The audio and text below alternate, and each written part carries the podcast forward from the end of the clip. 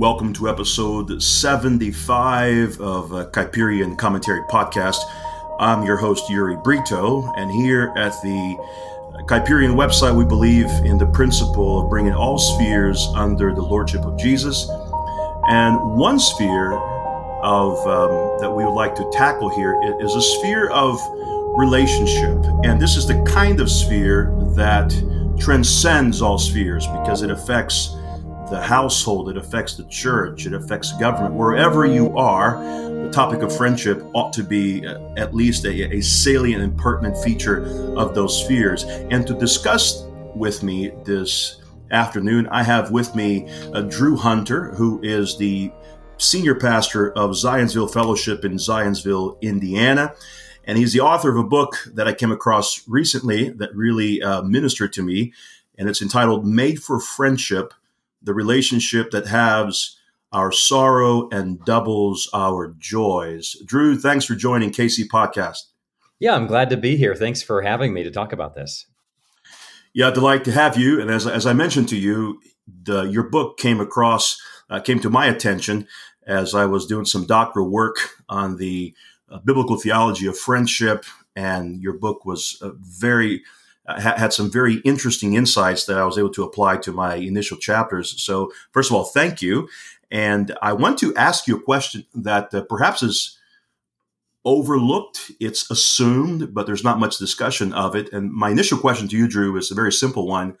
What is friendship? How is it defined? It's one of those terms that are used so frequently and people use it so casually that there's not much of a a philosophical description of what constitutes it. Yeah, and that's a that's an important question because I think we we do I at least for many years just had a bit of a vague understanding of friendship and not a really particular concrete specific idea of what it was, or I'd revert to kind of just cliches that we've heard about it. One way I think you can define friendship, and, and the way I typically do, is to say it's an affectionate bond forged between people as they journey with truth and trust. So there's, you know, it's kind of a dense uh, statement that the heart of it is this idea of an affectionate bond because there really is a forging, a bonding, a knitting together of souls, as the Bible talks about it, like with David and Jonathan and other places.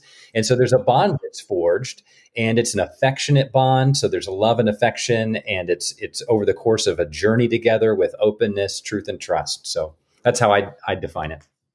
That's great. And you develop this a bit in the book, but give us just a little sample of that initial Edenic friendship uh, that God created in those early days of the creation narrative. And how does that definition play in that, um, that first human relationship between Adam and Eve? Yeah. So, um, I, and what's so striking about seeing this bond of friendship at the very beginning of the Bible is that um, we see that when God created Adam, you know, he says over and over in the chapter, the creation chapter, it was good, it was good, it was good, it was very good. Um, and then we get to chapter two and we see that something's not good, and it's Adam being alone. And so then he creates Eve for him. And that meets the need for both marriage, but also just to solve the broader issue of aloneness. Um, and so this shows that it's even before sin enters the world. So the deepest problem in the world is sin, but the first problem in the world, uh, because God hadn't yet completed his creation, um, was solitude. And so you see Adam and Eve together and they are naked and not ashamed. So obviously, there's there's significant application to marriage, um, but it overlaps with friendship because, as Song of Solomon speaks about, the the bond between the romantic bond of a marriage is also to be the best of friendships. And so you see Adam and Eve with openness, transparency, trust, um, and affection. And then when sin enters the world, you can see what the beauty of friendship was before sin by seeing the damage that's created initial blame shifting and hiding um, that immediately happens. So there's a separation, and, and, sin curves us inward, as Martin Luther talked about it. Um, and, and we're, we're moved away from one another.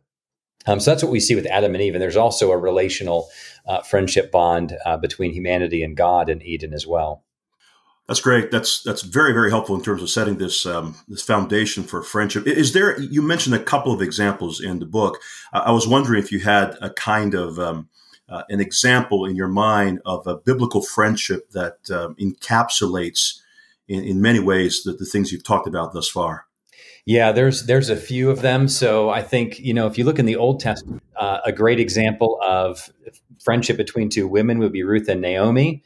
Uh, there's this language of clinging together as well in bond, and then David and Jonathan. Um, you know, it's a classic example, but you know, if you look at it closely, it really is profound. The kind of friendship that they had. Um, it says that their souls were knit or bound together um, mm. It said that Jonathan loved David as he loved his own soul, or loved him as his own soul. Um, and and they're partnering together in this in this journey together through life. And that in the hardest of circumstances, they're finding ways to connect together, expressing affection together, supporting one another.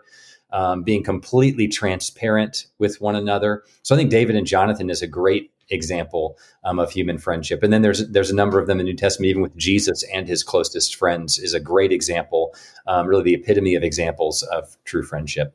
Right, that's great. So a follow up to that, uh, Drew, is that. Um, uh, women have this ease when speaking of friendships. I had coffee with my girlfriend, uh, spent time with them, and you can tell by their their synopsis of their time. It's a very deep, it's a very intimate sort of relationship. In other words, they speak about it with uh, tremendous ease. But men, on the other hand, as you've probably experienced as a pastor, and I have as well, are very timid to talk about friendship. Where does that hesitancy uh, stem from? Yeah, um, we certainly do feel that. And I think it comes from a, a few different things. Um, you know, a couple of them, you know, here's just an example of a contrast actually, because I think our hesitancy is somewhat new historically. So there's this great, fascinating book um, called The Overflowing of Friendship by a sociologist named Richard Godbeer. And he surveyed letters of men in the founding era of America, so late 1700s, early 1800s. And mm-hmm. he looked at their letters and the way that they spoke to one another, men spoke to each other eh, on terms of friendship. And he said when he reads these letters to his classes now, students' jaws drop because they're astonished at the kind of affectionate language that's expressed in those letters. And, you know, he's written about sexuality. And so he would be he would be one to say listen there's some there's some sexuality going on here if it was there. But he says we can't read our situation back there. This was just normal male friendship.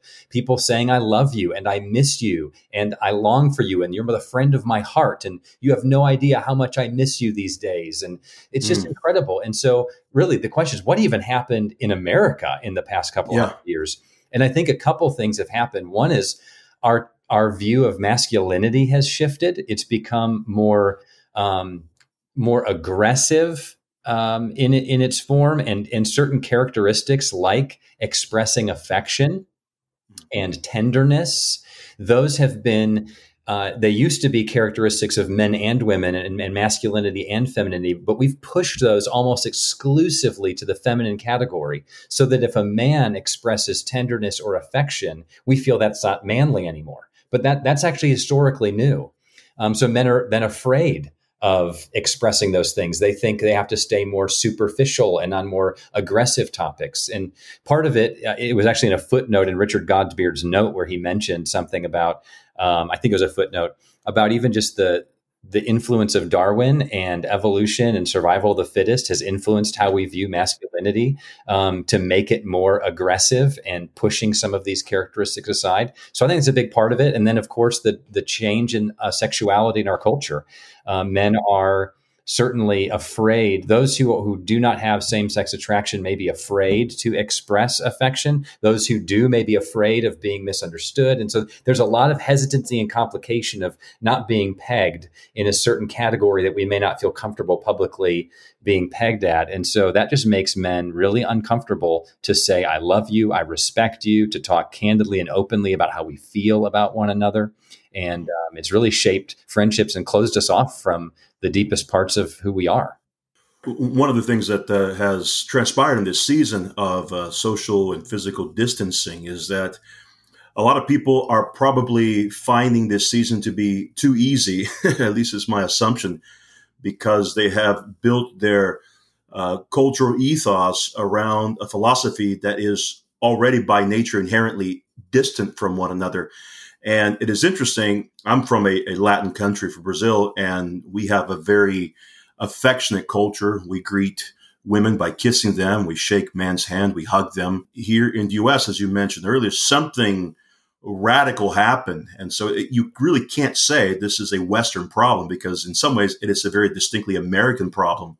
Good point. In European countries and in South American countries, this this is not an issue of debate. And also, I think it, it bears reminding ourselves some of the things you mentioned in the book that for the Apostle Paul, this kind of affection that you're speaking about was just the mode of operation. And that kind of uh, philosophy seems so foreign, which has been accentuated by the season we're living in. So, uh, another fo- follow up question to you, Drew, is how has this pandemic really damaged even more so our understanding of friendship in our day? Yeah, it's a good question. I think, um, you know, you already mentioned how, in some ways, God, men in particular, in some ways, have built our lives in such a way where we've pushed close, intimate relationships and friendship out. And so we're finding this actually easy. And so, really, it makes it even harder then because we're being more entrenched in patterns of being relying on digital communication um, and not meeting together and gathering. So it can make us become even more comfortable with a very isolated um, existence. Um, I think I'm, my hope is that for many people, it's creating a longing so that mm. even the little, uh, relatively little experience and they had with real friendship um, and face to face engagement, they're feeling a great longing and it's making them rethink the treasure that real embodied face to face uh, friendship is, and so that um, we would even take further steps then to value that in our lives. Um, but this is certainly um, a hard a hard season for cultivating friendships, and we have to be even more creative and intentional right now to do that. Yeah, very good. And you say this, and a couple things that I've read from you that even though we have had uh, somewhat of a resurgence on this concept of community life, you know, the, as the creeds say, we believe in the communion of saints. Yet, within this relatively popular paradigm, you still have a culture of friendlessness, mm-hmm. if I'm phrasing that correctly there. So it's possible to have the right theological categories and still miss that important element that you are uh, stressing of friendship with one another. So you can have a an abstract passion for this idea, right? Yeah. But yet on the uh, on the tangible side, you you miss it. Can you just develop that a bit, if you don't mind? Yeah. Yeah, so you know that, and that kind of came home to me about ten years ago or so when I was um, serving in a local church context and thinking about how to encourage people in community. I was really encouraged by the the emphasis on community and different articles and books and um, emphasis on small group community, and so we were fostering that and really took a lot of steps forward. But then I noticed you know there was a lot of people who had were saying community is important and they were engaging in small groups and then I, then I realized though after a while that there still were so many people who were excited about community and being in these groups yet who didn't have people in their life who, who knew them well and whom they knew well mm. and were actually mm. walking in everyday life soul to soul kind of friendship with and, and really when you think about even the one another's it requires more than a weekly gathering or a weekly even small group gathering to right. to forgive one another assumes that you're rubbing shoulders enough in everyday life enough that you're actually sinning against each other so that you ha- you can forgive one another it you know bearing one another's burdens assumes that you you really do know someone well enough to know their burdens and you're carrying them with them and so um, we could we can be in community and plugged into groups and still not have true friendships. And, you know, one verse that even highlights this is uh, Hebrews chapter 3 speaks about what we need is we need every day to be exhorting one another lest we be hardened by the deceitfulness of sin. So that's not every week or twice a week. That assumes a daily kind of exhortation, knowing one another well enough that we can exhort each other and encourage each other with our temptations. And you just can't do that with 30 people in a group once a week or a few hundred people in a church context. It really requires um, a close knit relationship with a few people. And so I think we, we really need to think of churches as overlapping networks of deep biblical friendships um, in order for true community, the biblical community, to actually find expression. There may be some folks listening, uh, men primarily, and some women for sure, who have been uh, devoid, absent this great gift of friendship. So give us as we close, Drew, just a, a couple of uh, introductory steps for those folks who uh, maybe maybe a little bit introverted, who just desire what you're saying but don't know how to go about it. Where where would you lead them? Yeah, I think um, you know all of us can take steps forward. I'm still needing to take steps forward, and um, you know whether extrovert or introvert, um, we all need true friendship. And actually, you know, each will have its own challenges. You know, extroverts may need to be challenged to go deeper with a few rather than staying yeah. on the surface with many. Introverts may need to be challenged to be intentional to get the time with more people rather than being comfortable and content with maybe just just one. And so, a few just concrete steps that have been encouraging to me um, are one recognize the value of meals for relationships. I think you can make a mm. case in the Bible that God has given us food for the sake of friendship and community. Yeah. It shows up at yeah. such significant communal times and covenant making ceremonies. And so there's something about food that allows us to get face to face with one another foster conversation around an activity where we're not, you know, merely just looking at each other. We're actually doing something, but there's something relaxing. The Lord's just built into the way meals work. So I'd encourage people to think about using food for friendship. So um, to take a step onto that would be maybe block out one um, breakfast or dinner where you can have people into your life. So maybe Monday mornings, it's it's breakfast with a coworker or a friend, or it's either the same one every week, or you just have that spot for different people. My wife and I will open up our home on Wednesday evenings. We call it hospitality night, and we'll just invite someone over or people over um, after our kids go down uh, to bed, and just have some dessert or drink together um, to get to know them um, grabbing lunch, getting a rhythm of a, a, maybe pick a Wednesday lunch and have that meal with someone. Obviously, right now with social distancing, the food aspect is going to be harder. So it would be then prioritizing that the step then would be to build this into your your schedule to just get face to face as close as you can time together. So it could be taking a walk you know, with some distance. It could be a Zoom conversation to do video conferencing or FaceTime, or just a phone call and getting a regular rhythm. You know, I have I have a couple standing meetings in my own life uh, every other Monday or every Wednesday with a couple different people, um, just to connect about different things. With with one friend, that's the time that even though we connect through the week in different ways, we have this spot reserved in our schedule Monday afternoons every other week where we're we make sure to ask the really intentional questions in life. You know how are we doing in our relationships and with the lord and in our job? Are we what are we discouraged about? What are we encouraged about? What how are we tempted these days? Just creating space for those kinds of conversations. Um, and then the, the other step i think is a great tool for taking all of our conversations another step deeper is asking good questions and staying curious so often in a conversation like yeah we can stay at, at, a superficial level but it really only takes just a good question uh, with sincere care and then when someone answers that question to stay curious and keep going you know and i have a few go-to questions that i found helpful to just move conversation deeper and so some of those uh, questions are questions like what are you thinking about these days? You know everyone's has stuff on their minds that they're they just need an opportunity to share and that really gets deeper into what's on their mind and heart. It could be how are you doing these days?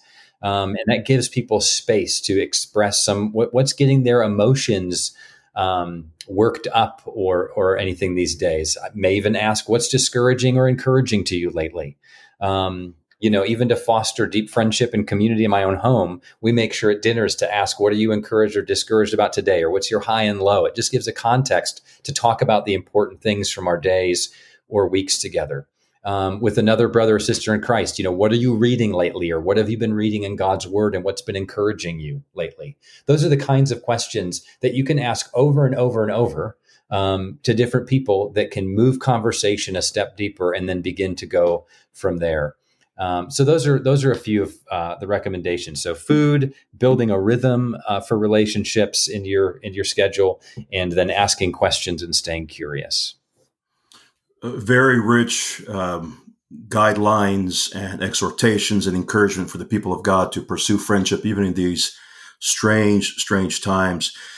Drew Hunter is the author of Made for Friendship, the relationship that has our sorrows and doubles our joys. And as I've read through a little portion of it, I thought to myself, this would be great for a men's Bible study. And it's a very um, succinct and readable book. And I will put that in our link. And I hope folks will, will get a hold of it. Drew, uh, thank you so much for your time and your investment on this important topic.